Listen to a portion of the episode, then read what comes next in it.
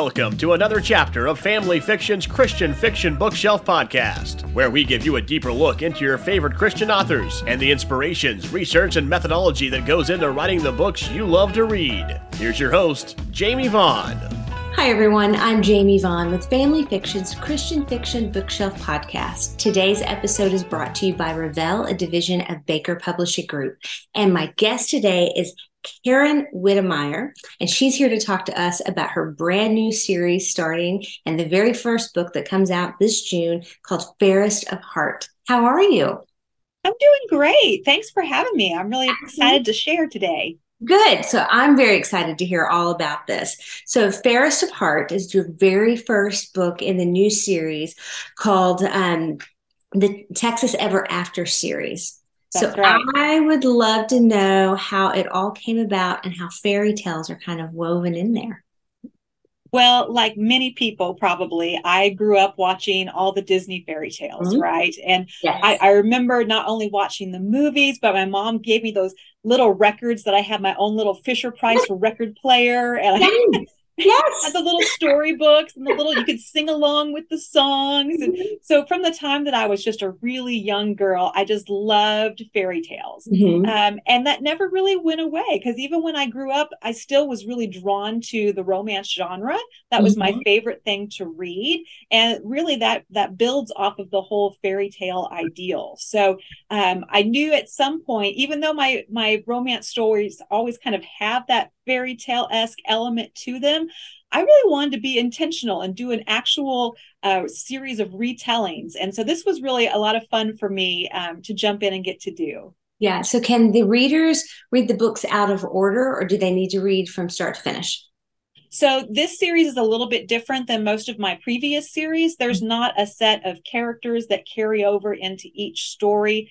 Okay. Um, it's just tied together by theme. So the fairy tale theme um, is carried over in each book. So the first book um, is going to be a Snow White retelling. There'll be a different one in book two and a different one in book three. Um, but there's not like a carryover character or a set location or anything like that. So you can read them in any order. nice. Please tell me there's a Cinderella.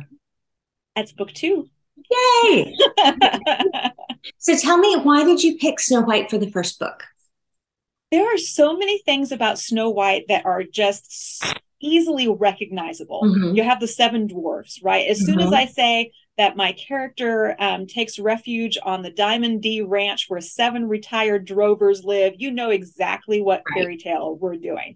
Um, Right. and I had so much fun playing off of the the names. So I gave my seven retired drovers. I wanted them to have all cowboy names. I didn't want like Sneezy and Dopey and stuff like that. Mhm. Uh, but I had a lot of fun um, trying to kind of play off of some of those. So we do have a Doc character who is a doctor, so he goes by Doc. That was pretty common in the Old West, so that was easy. But I had like Dusty is sneezy Okay. because you know that kind of makes Yeah. sense. Dust makes you sneeze. Um, coy was bashful. Those are synonyms, so you kind of play off of some of those together. Um, the others aren't quite as as clever as that, but I had I just had fun um, doing that. My heroine, you know, of course, she's supposed to be, you know, believes that she's the fairest of them all, right? Mhm. So her name is Narcissa Labelle. So you have Narcissa with, you know, the old Greek uh, Narcissus, you know, falling in love with yourself kind of thing. Right. And then Labelle means beauty and all of that. So I kind of played off of that. And of course, her um, her henchman um, is Cecil Hunt, and so you have Hunt for the huntsman, and you know, so I kind of had some fun playing with some of the names and and giving homage to uh, the original tale in in my version. Yeah. So, your female protagonist, though, is named Penelope Snow. Correct. How did she coincide or work alongside of the character Snow White? How do they kind of meld together? So there's a lot of similarities in maybe um, well she looks a lot like the Disney Snow White, right? Okay. She's very uh, pale skin, dark hair. Um, she's very beautiful, um, but she she downplays her beauty um, because of some things that have happened in her past. She tries to minimize that and tries to avoid attention. Um, so she's very um, humble and modest.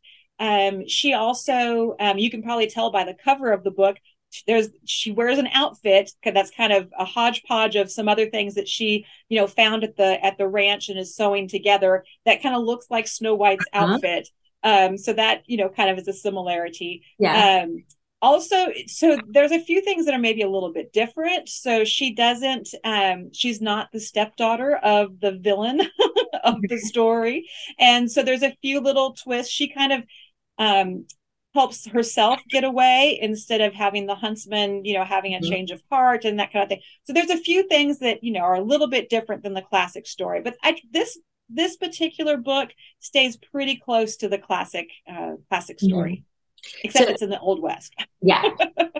And why not? You know i right. mean why not? So one of your major themes in the book is integrity.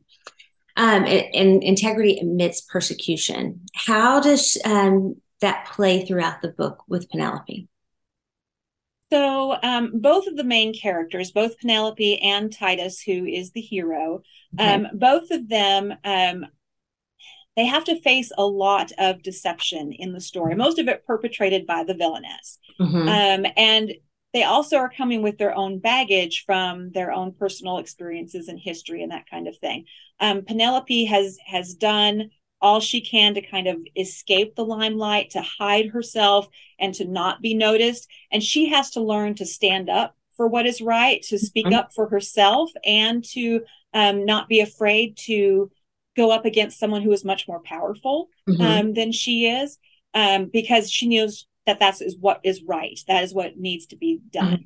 Mm-hmm. Um, Titus is coming from a place of um, prejudice because of things that have happened in his past. And so um, he has to overcome that prejudice in order to see the truth instead of what his prejudice is expecting that he will see. And so they both have to kind of learn to um, do what is right, but also to um, to seek truth mm-hmm. um, separate from their own misconceptions and things that they are are coming from with our and you know we all kind of have to deal with that. We have our own hurts, our wounds, um, things that um, you know have shaped us, and sometimes it's difficult to set those aside and be objective and have the courage to do what's right, even when it feels like it's putting us in a vulnerable position. So when the reader finishes the book, closes the last chapter, what do you want them to take away from it? I want them to be smiling because they really enjoyed their time in the story.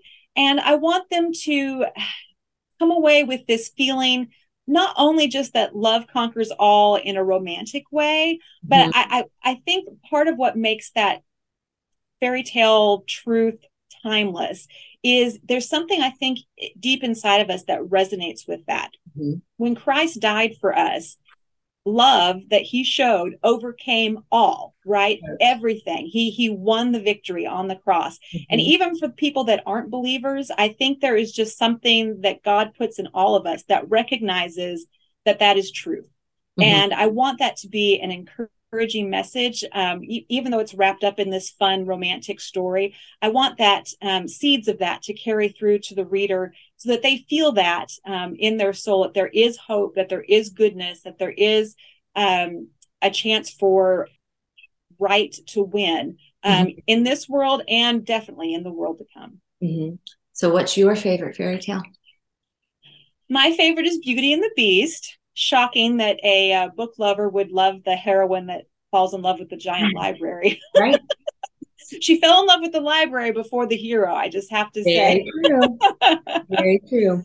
So, and I, there's something about a wounded hero that tugs at my heartstrings. So, I've always loved that story. And there are hints of that in several of the books that I've written in the past. So, mm-hmm. I have a lot of fun with that one. I have to say, I do love the fact that you had the Disney books on record because so did I. And my kids look at me like I'm crazy when I tell them that. And like, it's yes. like, what? Yeah. yeah. But I, I still have a lot of the records. I don't know where the books are, but I still have a lot of those records. So I wish I did. I remember at some point, you know, when I went off to college, those disappeared. I'm guessing probably in a garage sale somewhere looking back, I was like, oh, if I only still had those. I can hear still hear that ding. Turn yes, the, turn the page. so there's two more books in this series. When do they come out? When does Cinderella come out? When does the, the third one? So, uh, book two um, is actually a little more of a twist on. So, it's more of a Cinderella story. Okay. Um, and we do have an official title, "If the Boot Fits," which you know is perfect for it being from his point Right. of view. and so that's that's fun. I think I'm checking my notes. I think that one's supposed to come out March 12th um, of 2024. And then book three, I think, is scheduled for um, late fall, probably November, December of uh, 2024 as well. All And right. I've just started. I think I'm like two chapters into that one. So. Okay. Are you going to tell us who that is, or we're we keeping that secret? Well, this one, book three, is going to be a little bit different. It's going to be a mashup of um, Little Red Riding Hood and Sleeping Beauty. So it's going to be it's going to be a little bit different than the first two that were kind of straightforward classic fairy tales. This one's going to be a little bit of a mix up. Well, I'm so excited to read these. Thank and you. you are so welcome. I, I love the idea. I love fairy tales. I love Disney. I love the fact that we could you can, you've taken it and done this super creative twist on it. So we, I can't wait. And everybody, go to your local Christian bookstore in June. Pick this book up and um, pick it up wherever you shop locally. And we are so excited. Karen cannot wait to see what happens with this. The Fairest of Heart is out in June. Thanks so much. Thank you. Thanks for listening to Family Fiction's Christian Fiction Bookshelf Podcast. Stay up to date on all things Christian fiction at familyfiction.com. Christian Fiction Bookshelf is produced by Ross Kluver, hosted by Jamie Vaughn, and edited by Brandon Woolham. Subscribe today wherever you listen to podcasts so you'll never miss a chapter.